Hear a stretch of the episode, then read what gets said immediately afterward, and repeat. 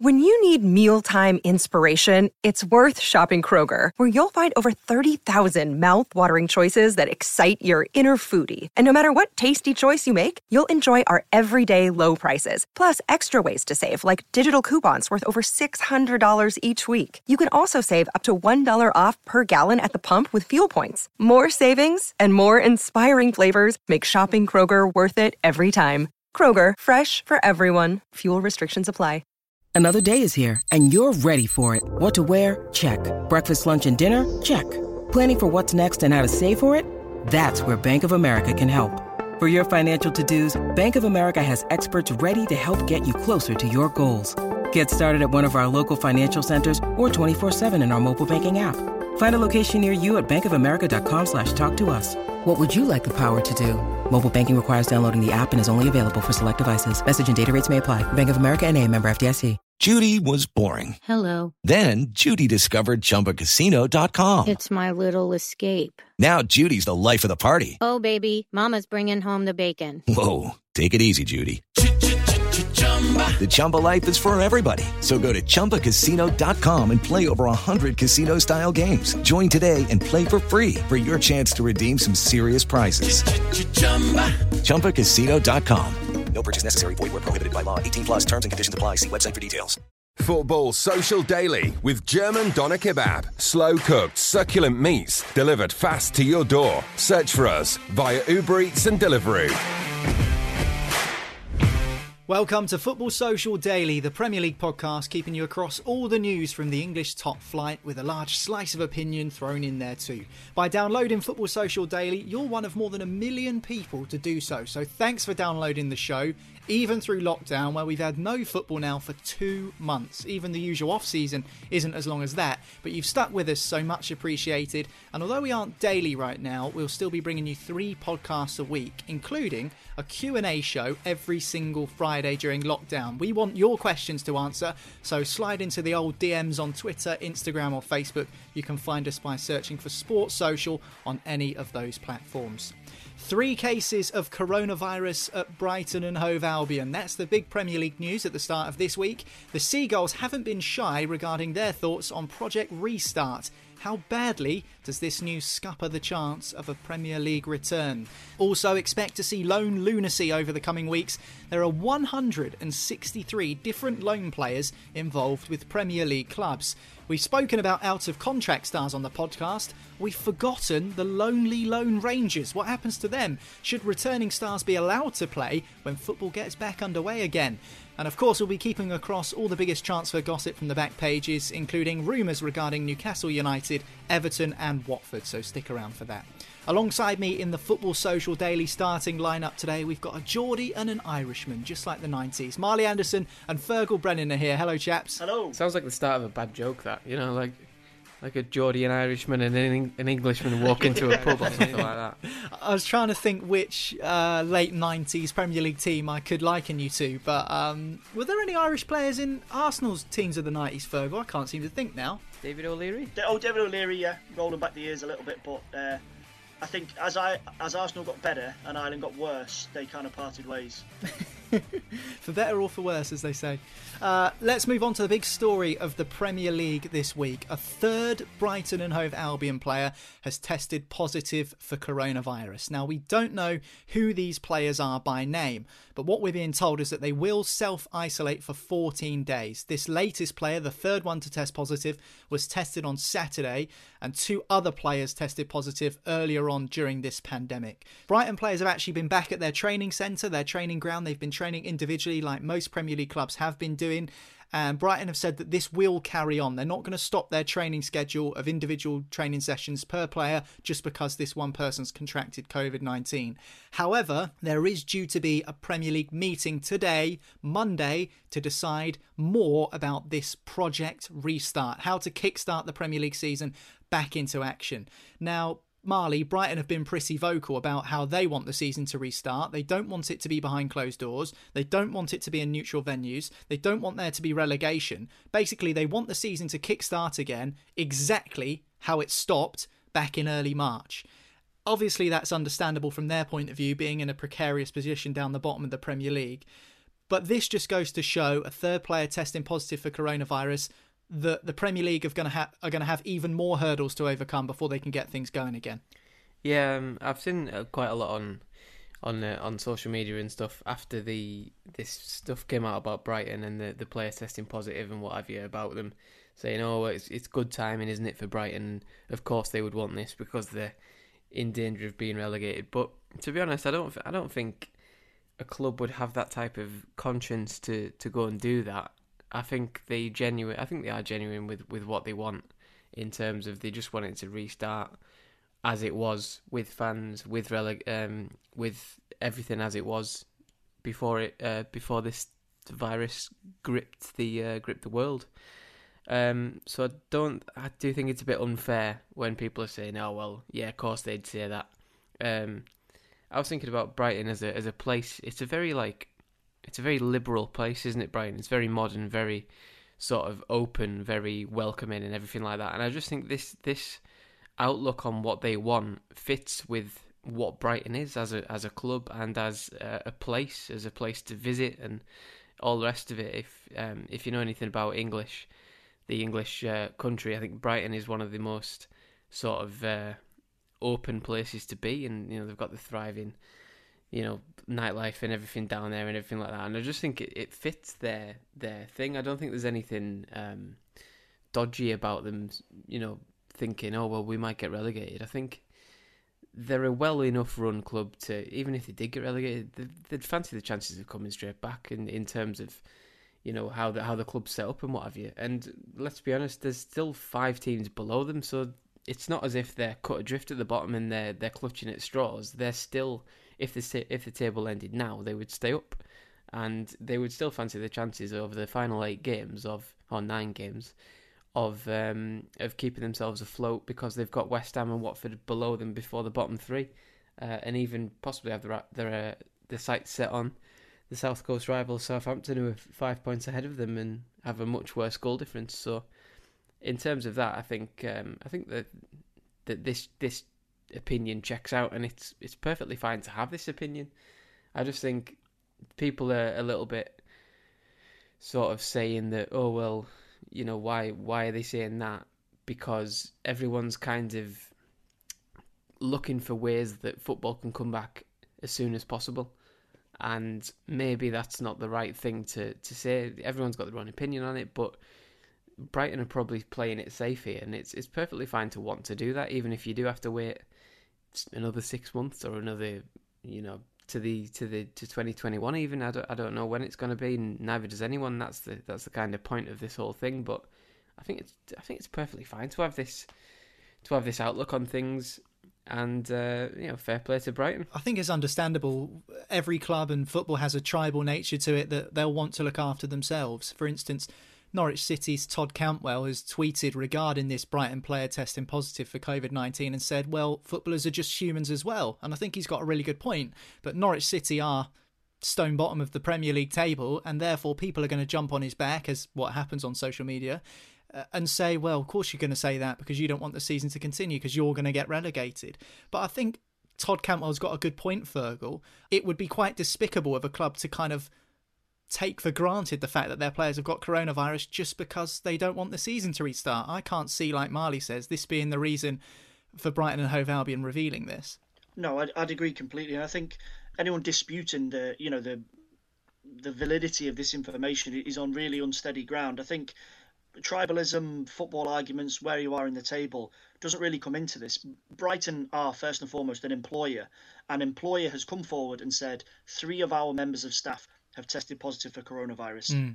That's it. That's the only relevant piece of information in all of this. Just as our employers, just as anyone's employers could come forward with that piece of information. So I think the argument that there's any sort of agenda here should be nipped in the bud immediately. And I think, thankfully, aside from certain factions on social media, I think it has been. And obviously, regard to Cantwell's comment, I think it's obviously quite simplistic in nature, but it does need to be reinforced, this idea that we're not getting into the argument of wages or money sloshing around, etc. Fundamentally, footballers, just like anybody, today, tomorrow, next week, are facing the prospect of potentially going back into a working environment where they're not 100% certain of their own health, and that's unacceptable, whether it's football, whether it's any sort of an industry. And I think many fans are so quick to point back to the money argument. Oh, well, you're well paid, aren't you? Oh, but you get this. It doesn't matter. It doesn't matter whether you're on 60 grand a week or £6 a week. Mm. Every footballer has the right to question their employer, question the motives of the league, question the motives of media, broadcasters, etc., as to why they want the season to be restarted. And it's completely fair for players to say, until all of these things have been guaranteed, I won't be setting foot on a football pitch again. And I think it's poor form from supporters if their only argument is, yeah, but what about all that money? Well, money doesn't guard you against coronavirus. You can't eat money. You can't inject yourself with money. You know, £10 notes don't contain antibodies, as far as I know. No.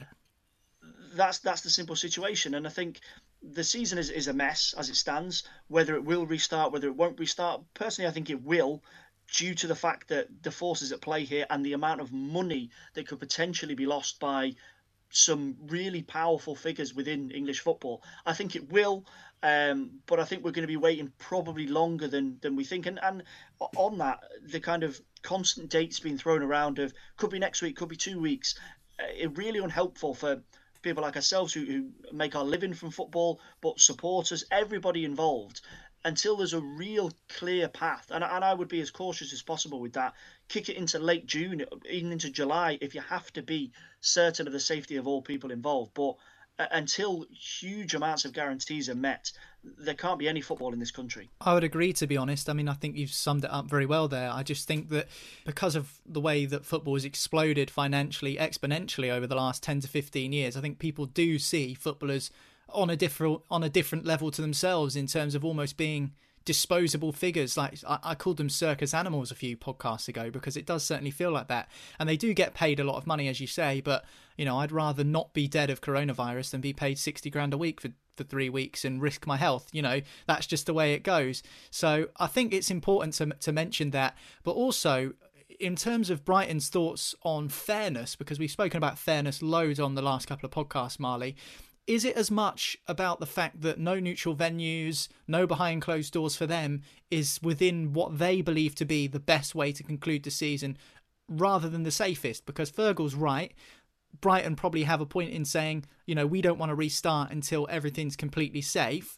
To the Premier League and those stakeholders in the game, they would suggest that neutral venues and behind closed doors, etc., is safe. Brighton will say, well, it's safe, but it's not fair.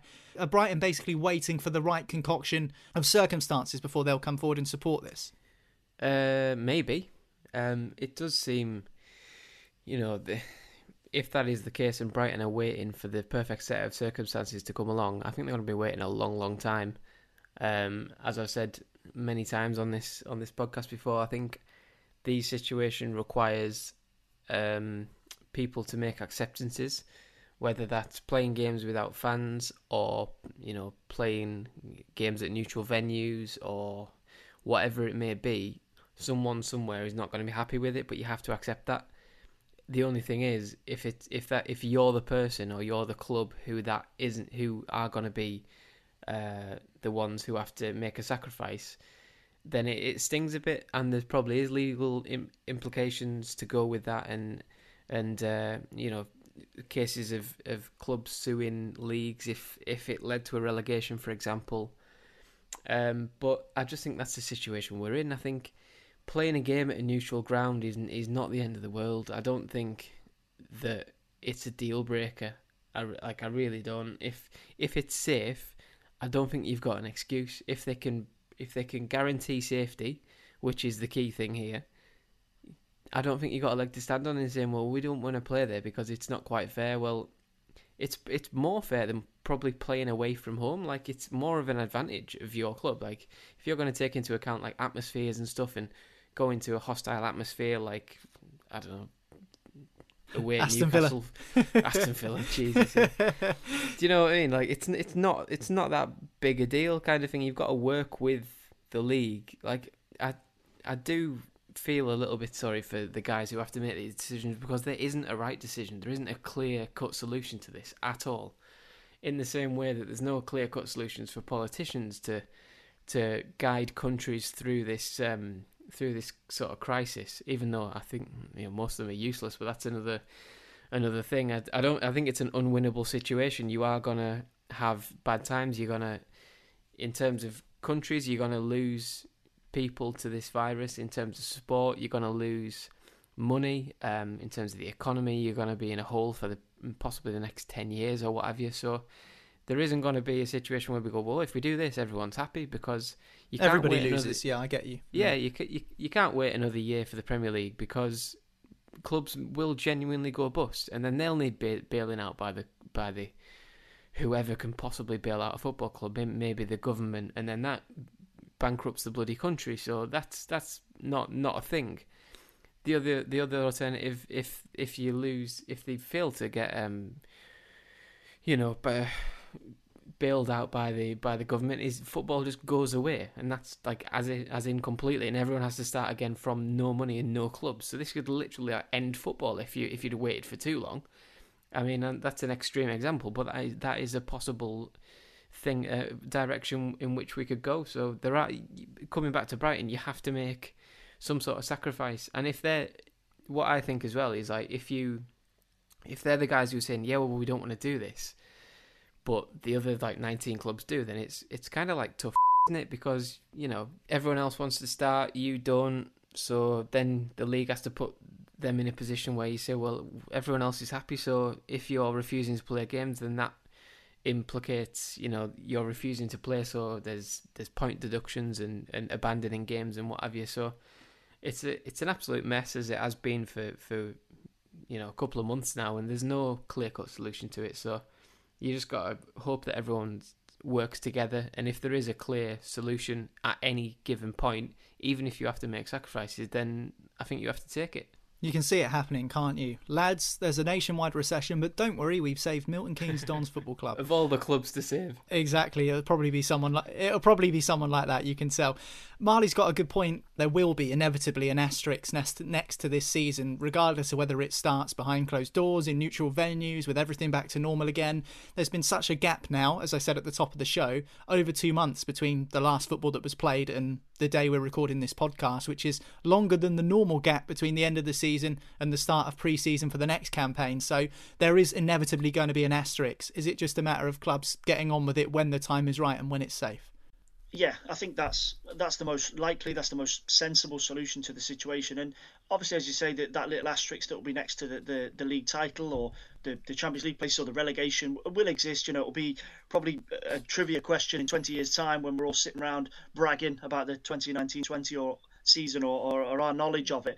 And I think it's I think in terms of the title, obviously Liverpool have come under massive scrutiny. Their fan base has come under massive scrutiny for their motivations for the season to restart, etc. You know, we're not going to get into that. That's a whole podcast on its own. But I think in the way the season is, I just think clubs don't have a choice really than to follow the direction in which the league is taking them. And if that means that their season is spoilt by the fact that it's not a complete league title or a complete top four place or a complete Premier League safety position or whatever, I just think that's a reality of the situation. And to touch on what Marley was saying about certain clubs and what Brighton might want or Aston Villa might want, I think ultimately it's going to be a little bit of a playground mentality here, in that we see time and again with television rights and the way that the money is distributed in the Premier League that the top six, top seven generally get their way.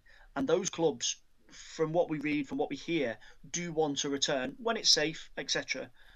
And I think that will rule the day. These votes on when to restart and how we'll restart, it's not like the UN where, you know, certain people have equal weight. In fact, the Security Council of the UN is a bit like the top six in the Premier League. They do hold the sway. Let's be realistic about this. As much as nobody likes to admit it, they do hold the sway, because ultimately money rules the day in so many decisions.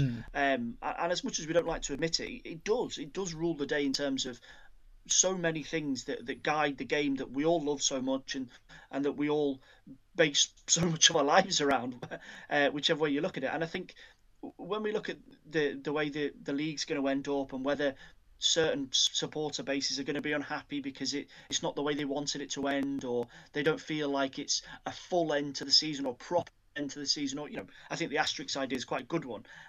I think it's just tough. Just tough luck. Yeah. You know, there's far more important things going on at the minute. And yeah, in reality, I think, and I've been saying this to people in the last couple of weeks, if and when the season restarts, personally, I can't see any major changes to the way the table looks at the moment. I don't see any huge changes. And the points per game thing's an interesting one. There's very little changes to how the table would look if it was points per game at the end of the season. So I just think if and when the season restarts, there cannot really be that much scope for, oh, but this isn't how I thought it would be. Come on. Yeah, people can't hold the hands of their loved ones as they pass away due to this vile virus, and people are worried about how to end the season. It does all seem quite trivial when you lay it out like that. For me, what I want as many clubs to survive as possible, because I think we will see a few casualties from this, but more importantly, I want as many people to survive as possible, and I think that should be the overriding outlook from most people involved with the game. Let's hope that this Premier League vote today, Monday, comes to an affable conclusion for all of us. Right then, time for a quick break here on Football Social Daily, but afterwards we'll be talking about the situation regarding the Premier League's loan players, both in and out. We've spoken about Premier League stars who are out of contract, but what about those on loan? They seem to have been forgotten. More after this. Football Social Daily with German Doner Kebab. Get it delivered to your door via Deliveroo or Uber Eats. Football Social Daily. Subscribe to the podcast now so you never miss an episode. Welcome back to Football Social Daily from Sports Social, your usually daily Premier League podcast, but during this coronavirus lockdown period, we're just producing 3 podcasts a week, so you're still getting your footy fix. And of course, keep your eye out on our social media pages as well. We've got loads of content there for you. And on Fridays here on Football Social Daily, we do a Q&A podcast, so get your questions in. Search Sports Social on Twitter, Instagram or Facebook, and send us your questions. We'd love to hear from you. Right then, time to talk about the Premier League's Lone Rangers. And the reason I'm calling them Lone Rangers, well, it's quite a nice pun, to be honest, because there are 163 of them, either on loan at Premier League clubs or loaned out across the world from Premier League clubs. Now, we've spoken about the fact that some players might be out of contract on the 30th of June, but lots of these loan spells, Fergal, also end on the 30th of June. Now, there are so many different permutations regarding this. And again, it comes down to the idea of fairness and integrity of competition, 2 words that we've heard so much of over the last 2 weeks. What happens to these players, in your opinion, when the leagues resume? Do they return to the parent club and play for the parent club? Or do they stay at the loan club and the loan get extended? I mean, this is just one of the many things that a chief executive or director of football will have to think about in the next couple of weeks. Yeah, I think in terms of loan players, just like players that are coming to the end of their contract, there needs to be a directive from the Football Association, from the Premier League, as to what all clubs universally have to do. Because for me, if it's left to individual clubs to essentially sort out the paperwork on these moves, we're not going to have a universal approach, and we could see a huge disparity in, you know, the words that you mentioned there, in integrity and fairness. That will go out the window if clubs are left to make these decisions on their own, because clubs and managers and players are ultimately selfish entities. And I mean that in the sense of that they want their own club and their own fortunes to be successful. So if you're in a position where you've got a player on loan and they're doing really well for you, you're going to want to keep them in order to stay in the Premier League or qualify for Europe or whatever. I don't really see any sort of clear move on how this will be worked out unless there's a directive from authorities, as I say, the league or the FA, because if this is left to agents and contracts to be sorted out on an individual basis, obviously some of the high-profile ones that are coming up to the end of the contract will be Willian or Pedro at Chelsea, and there's talk of, oh, but they'll just play through, you know, into July. You know, these are not Sunday league players that you can bring up and be like, ah, come on, you know, be a mate. You know, we're short this Sunday. We're gonna have to put, you know, Barry the milkman in goal if you don't turn up. No, these are Premier League footballers represented by professional agents that are not just gonna base contracts on goodwill and, you know, good faith. Oh, you know, I've been at this club for 6 years. You know, they've done me well. I'll stay on for another month. You know, as much as I said before the break about how footballers are normal people and normal jobs, in this instance, they're very much not. They know their worth. They know they don't have to do these things unless they're contractually obliged to. And unless there's a clarity on exactly what all players in the Premier League are contractually obliged to, whether that's they've been loaned to the Premier League or they've been loaned out of the Premier League, there won't really be any movement. I think the real difficulty is players that have been loaned out of the Premier League, because then they're going into the jurisdictions of European leagues and potentially UEFA. And I think there's going to be a series of messes. And just quickly, one of the best examples, and it doesn't fit exactly into this, but is the situation at Barcelona with Luis Suarez. Now, La Liga gave Barcelona permission to sign Martin Braithwaite from Leganés because they proved, in good faith, you know, that old favourite, that Ousmane Dembele and Suarez were both injured until to the end of the season and wouldn't play again. Obviously, they couldn't foresee a pandemic coming over the hill. Suarez is now back fit and training. Now, Leganés are probably going to get relegated and they've lost their top scorer, weren't allowed to sign a replacement. Their manager's gone mental. It's a kick in the teeth to see Suarez out there again, scoring goals when they were promised that he wouldn't be doing that. Exactly. And it would be typical Suarez, whether it's La Liga or Champions League, that he pops up with a really important goal that could potentially secure them a league title or a Champions League, whilst Leganés are probably going to get relegated and the original decision has been thrown in the bin. Now, all that was made in good faith at the time, as you know, the loan moves that we've talked about in the Premier League. But the goalposts have been moved massively in the last 2 months, and it's a mess. And clubs cannot be expected to decide this on an individual basis. There needs to be a directive from above. Otherwise, we're going to face yet another massive issue just to throw on the pile of issues that we're dealing with at the minute. What do you think about the situation then, Marley? Because in my opinion, it won't be so bad for players coming into the Premier League. For instance, Pepe Reina, the goalkeeper on loan at Aston Villa. I mean, Tom Heaton's been injured. That's why they brought him in. And by the time this pandemic is over and football's back started again, Heaton might well be fit and therefore probably come back to reclaim his number one spot, which isn't too much of a hindrance for Aston Villa. But for instance, if you're talking about someone coming back in from loan who might make a huge difference, let's just say, for example, off the top of my head, Grady Diangana maybe at West Brom. He's on loan from West Ham at West Brom. He's been one of the best players in the Championship.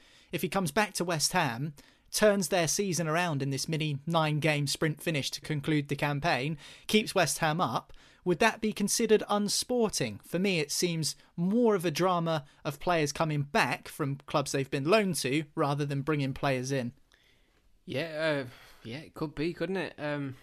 As we go ahead, I do think there will be something controversial waiting for us, whether it's Suarez scoring the goal that clinches Barcelona the league title in Spain or something like this. Imagine if Diangana came back and scored the goal that kept West Ham in the Premier League. I mean, that'd be, you know, it'd be typical of football for that type of stuff to happen. So there will be something somewhere that happens like this that exploits some sort of loophole somewhere. Heaton, for example, as you said, I mean, Heaton coming back, getting his first team spot back as he would expect him to, or something like that. But I think this whole situation it can only be resolved by, again, negotiation and common sense prevailing. I think clubs negotiate loan deals to the 30th of June. Because there's a worldwide acceptance that is the end of the season. 30th of June is the end of the season. It's finished. 30th of June is the 2019-20 season. The 2021 season starts on July the 1st. So it's a complete, like, it's like excuse me, it's like you're turning a page in the chapter of football, to use a weird analogy that gets me all glaze-eyed about the future of football. Have you been drinking this morning? Only a couple. He's still drinking from that Newcastle takeover, which hasn't happened yet. The cans are on standby for that.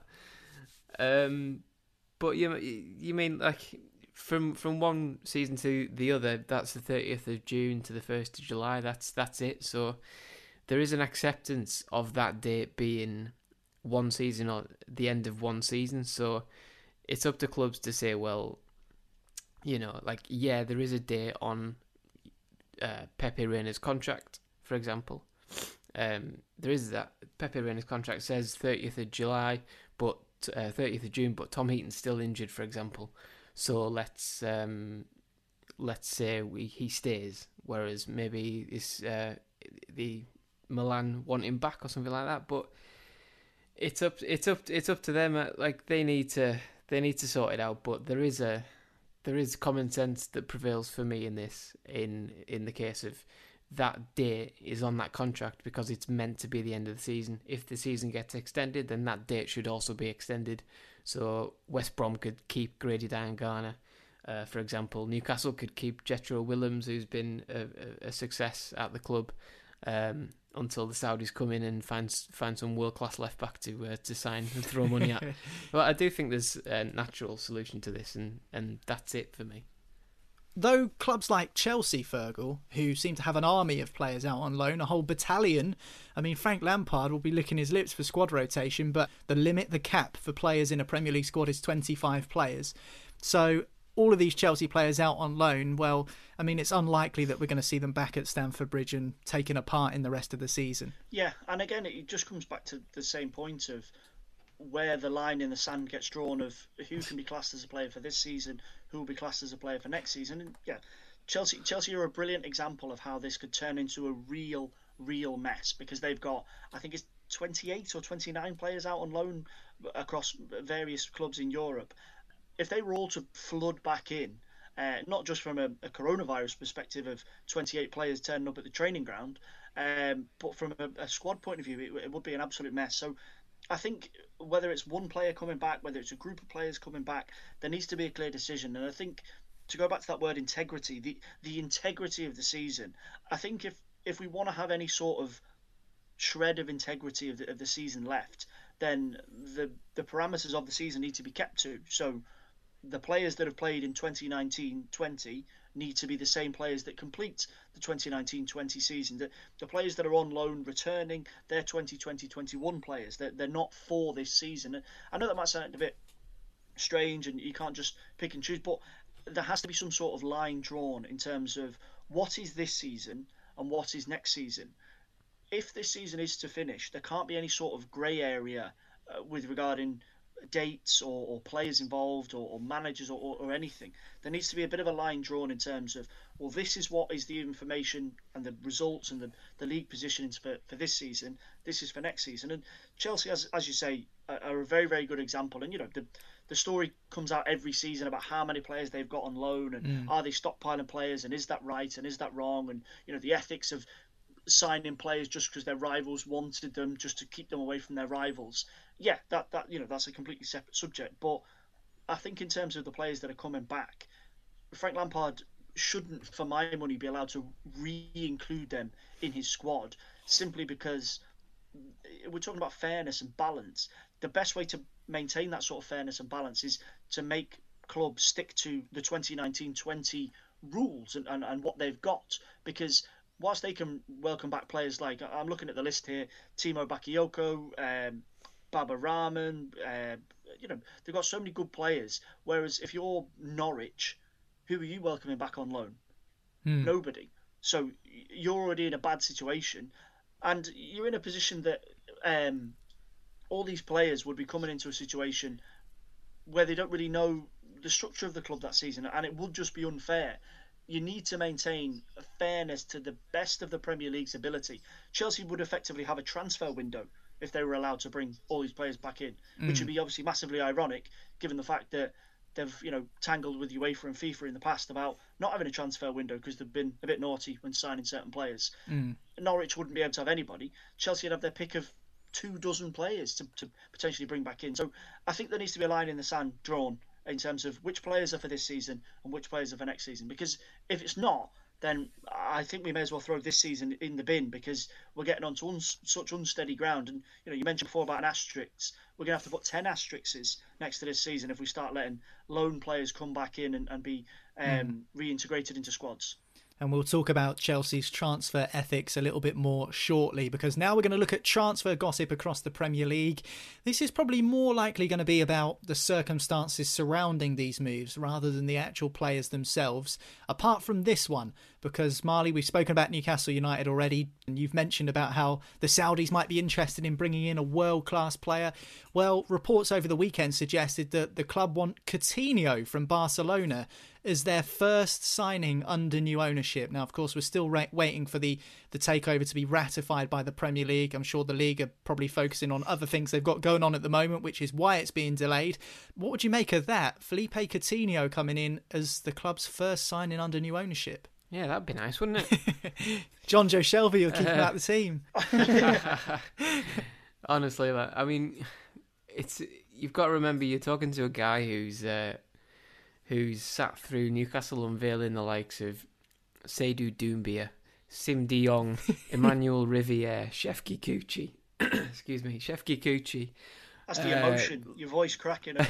Exactly, I know. All these players we've signed, and now we're getting linked with all these world-class players who've got uncertain futures at wherever they may be, and Coutinho's the first one, and seems, you know, it's probably going to be one of them transfer rumours that doesn't go away until the papers are bored of printing it. You remember Wesley Sneijder getting linked to Man United for 10 years in a row, you know, 10 years ago. That flight for his medical's still up in the air somewhere. Yeah, same as Lewandowski's move to Blackburn that got put off by the ash cloud back in 2010 or whatever it was. But yes, I mean, My outlook on the early stages of the takeover was, I'll believe it when I see it, and in terms of Coutinho signing for Newcastle United, I'll believe that when I see it as well, because until they come in, you don't really know what they're gonna do in terms of their transfer policy and their outlay on superstars. I don't know whether financial fair play would stop them throwing wild amounts of money at everyone, but I mean, if you're looking at building a team, you know, Coutinho's a fantastic player, obviously, but you know, there's a long way to go before you see him pulling on a black and white shirt, and he's got the thing we're gonna maybe struggle with is attracting players to the northeast as well. If you look at all the where the transfer market goes, I think there's a lot of players coming from foreign countries that don't want to move to the north of England, because they all see London as this amazing metropolis, of this amazing place to live in, and all the rest of it. But in reality, I don't really get that. I don't think that's a massive pull in terms of where you would want to play. If you're getting paid enough, you would move to the north, and that's where we've got to be careful. I mean, are we just throwing money at people if it comes to that, and where are their heads in terms of their loyalties and that kind of thing? But for the short term thing of, is he better than what we've got? Absolutely. I think he just about edges Isaac Hayden for assists, and he's slightly fitter than Jethro Willems at the minute, and you know, he's probably got quite a few more goals in him than Joe Linton has. I tell you what, we'll see. I tell you what, the Saudis need to do. They need to build a massive, massive greenhouse about 40 miles square, and just put a load of mansions in there so that all the footballers can be happy, and they've got their own little microclimate where it's nice and warm. A bit like in the Simpsons episode where they put that massive glass bowl around Springfield. Do something similar to that with Newcastle, and you might be attracting some players from abroad a bit more regularly. But Fergal, you cover Spanish La Liga quite a lot. Reports from Spain suggest that the Brazilian is on a list of targets for the Saudis as new Newcastle owners. It's said that he's not in Bayern Munich's plans. He's not in his parent club Barcelona's plans for next season. Interestingly, the two touted destinations are PSG in France or a return to the Premier League. Now, this is where it gets interesting for me, because PSG are owned by the Qataris and Newcastle are likely to be owned by the Saudis. If there becomes a bidding war, it's likely to be more than just a tussle over a player. It's going to become almost a transfer which is used for political value, and Coutinho might be used as a political pawn in this situation, but it does look like Coutinho will be leaving Barcelona in one way or another. Yeah, I think we're all surprised to see that Coutinho could potentially be the pawn in this football Cold War. But you're right in saying that it could be a case of who can bid more, you know, who's got the bigger front, who wants to do this. And generally, PSG have won the day in these sorts of moves in recent years. We've seen that with Neymar, we've seen that with Mbappe. But with Coutinho, I think Marley's exactly right. Newcastle need to box clever here.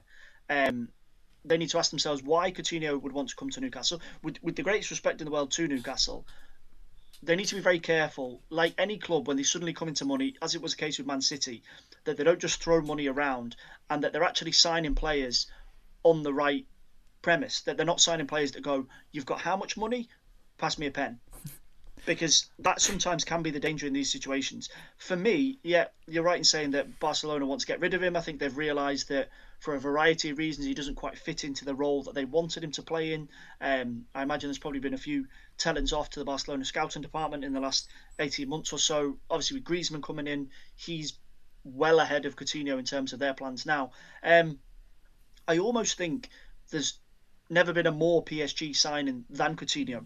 I think he's absolutely tailor-made for the club. Bags of talent, hasn't really hit the expected heights at previous big sides. As good as he was for Liverpool, Liverpool are a much better side without him, and a much more of a team without him. Klopp got a bit of criticism when he sold him initially. He's been proven to be completely right in terms of that they haven't, you know, slid off without him.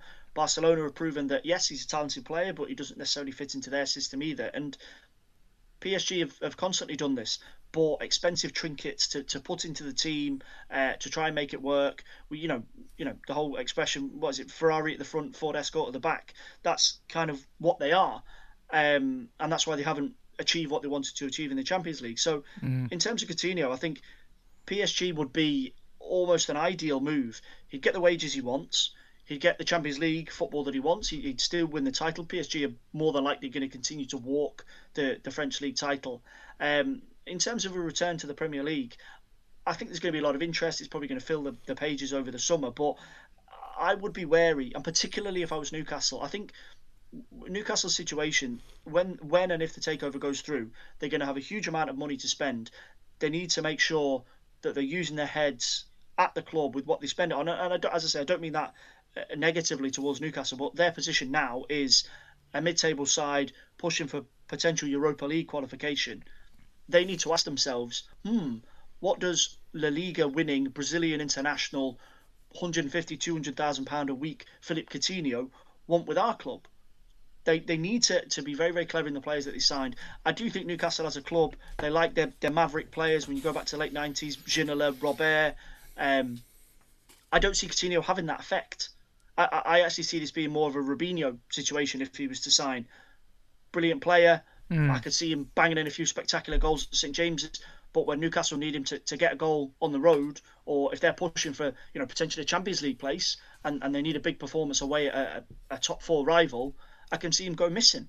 It's hard not to draw comparisons between the Manchester City takeover of 10 years ago and this one. Two big clubs with plenty of potential. It's fair to say it took Man City a fair few cracks of the whip to get it right in terms of bringing the right player in. It might take a while for Newcastle fans to maybe get the calibre of player that they're after. What about Watford then? This next story is an interesting one. Watford claim to have signed Pape Gueye, who's a midfielder from French club Le Havre, 2 weeks ago on pre-contract terms. Well, they revealed that he actually signed contract terms in January. They only revealed it a couple of weeks ago.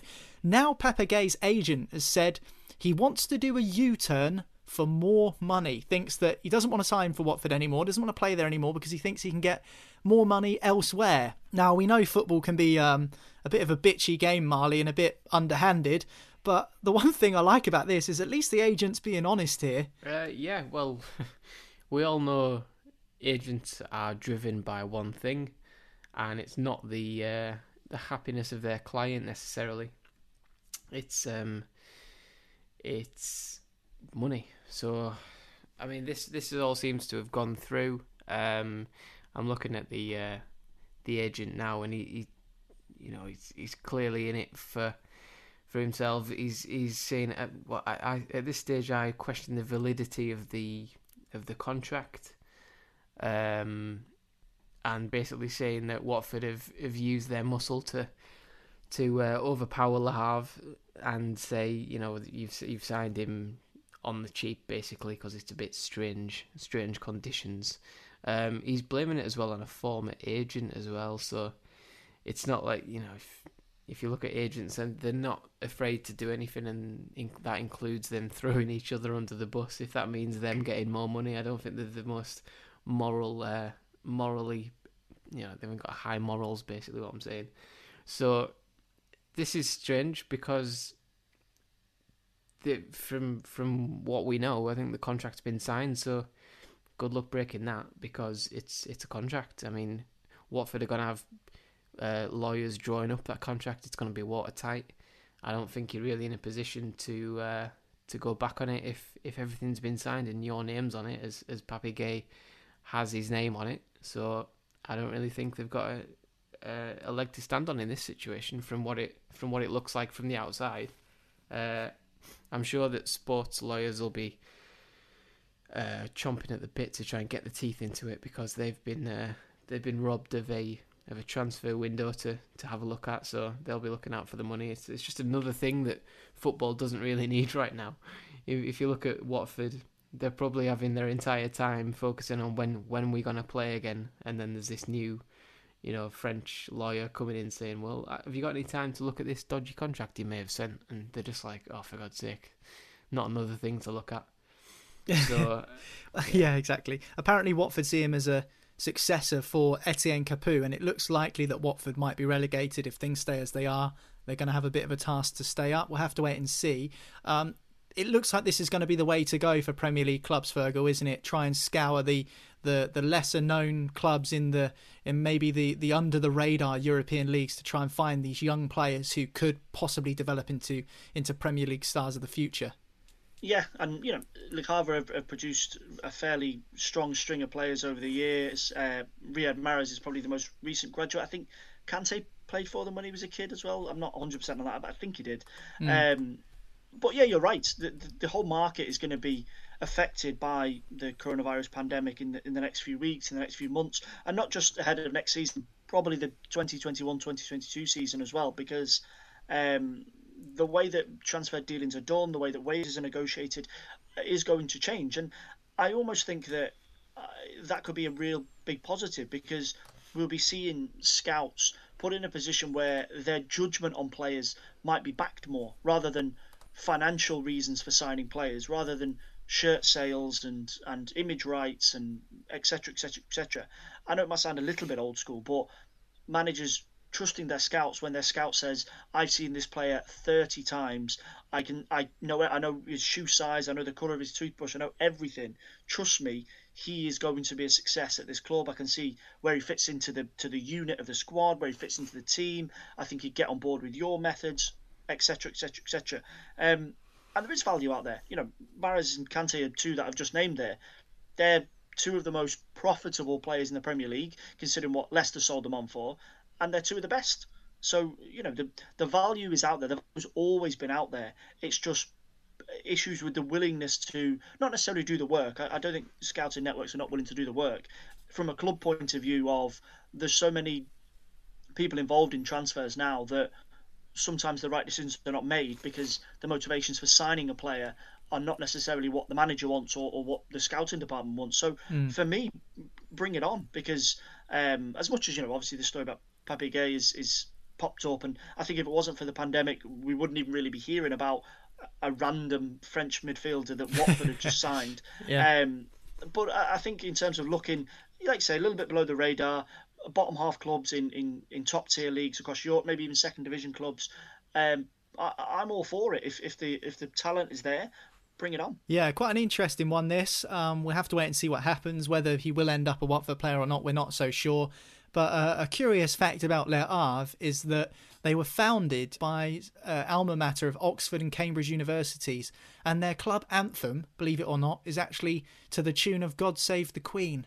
the British national anthem, which is very interesting. Can't imagine a bunch of French blokes singing to the tune of God Save the Queen every other Saturday. The final one we're going to talk about today involves Serie A club Sassuolo and a player called Jeremy Boga. He was a Chelsea player originally. He was sold to Sassuolo for about £3 million. Chelsea, though, have a buyback clause of €15 million. Now, the interesting situation here is that Everton are said to be really, really keen on Jeremy Boga. Carlo Ancelotti is said to be willing to allocate a large amount of his transfer budget in the summer to sign him. But the fact of the matter is, Marley, Everton's hands are completely tied until Chelsea decide what they want to do. They've got first dibs, basically, on signing him back. There are rumours and reports suggesting Chelsea could actually buy him back and then sell him on for £10 or £15 million more to make some extra cash for themselves in what's going to be difficult financial times. So it's possible that Everton could end up having to buy Boga back off of Chelsea for £10 million, £15 million more than what they initially could have done if they bought him straight from Sassuolo. So this is an interesting little transfer story. Yeah, that's smart business by Chelsea. I think that's why you impart these clauses on deals when you sell players. I think Boga was always a highly touted prospect from a young age. That's why Chelsea signed him, and he went on one of their many loan expeditions around Europe and had a few loan spells, and then eventually Sassuolo took the dive on him and wanted him permanently. And one of the asterisks around buying a player like that is the selling club in recent times always want a buyback clause because they know that there is still potential even if it wasn't at their club. For example, I mean, there's been a few examples of it around the world. If you look at Luka Jovic, I think he went to Frankfurt and then on to Real Madrid for something similar. I think Frankfurt signed him from Benfica for I think it was $8 million and sold him for 60 or something like that. So there you go. There's the situation where this has taken precedent from. So yeah, I mean, it's just one of them things. Everton can't get round the buyback clause. They can't negotiate directly with Sassuolo really because Chelsea are always lurking there with their buyback clause, which is watertight. You can't really get round it unless they choose not to impart it, which would lead them losing £10 to £15 million or whatever it is. So the best thing is just to suck it up, and if you want the player, you got to pay what he's worth. You're not going to get him for cheaper if there's this kind of clause.